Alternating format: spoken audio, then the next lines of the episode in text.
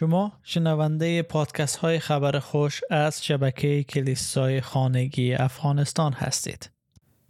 پیشگویی امروز ما نگاه به عهد عتیق کتاب دوم ساموئل فصل هفت آیه دوازده و سزده هست که در اونجا پیشگویی شده که مسیح معود مشایخ قرار است وارث ابدی تاج و تخت داوود باشه. آنگاه که روزهای عمرت به سرایت و نزد پدران خود بیارامی. کسی را که از نسل تو با پاره تنت باشد پس از تو بر برخواهم افراشت و سلطنتش را استوار خواهم ساخت. اوست که برای من خانه ای بنا خواهد کرد و من تخت پادشاهی او را تا به ابد استوار خواهم ساخت.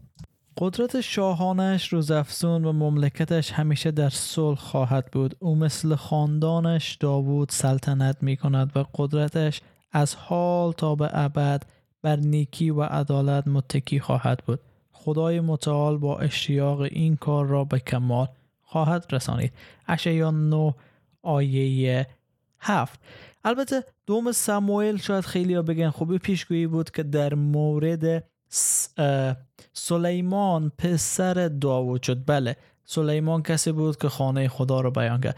بنا کرد. اما تصویر بزرگتر ای است که تاج و تخت ابدی بر از او میمانه و تنها کسی که تاج و تخت ابدی رو خدا برش میده عیسی مسیح است. شاهزاده صلح و سلامتی که ما می‌تونیم تحقق از این پیشگویی در لوقا فصل یک آیات سی و دو و سی و سه بخوانه تو آبستن خواهی شد و پسری خواهی زایید و نام او را عیسی خواهی گذاشت. او بزرگ خواهد بود و پسر خدای متعال لقب خواهد یافت. خداوند خدا تخت پادشاهی جدش داوود را به او عطا خواهد فرمود. همچنین در رومیان فصل یک آیه سه می‌خوانیم. این انجیل درباره پسر او خداوند ما عیسی مسیح است که از لحاظ انسانیت یکی از فرزندان داوود بود.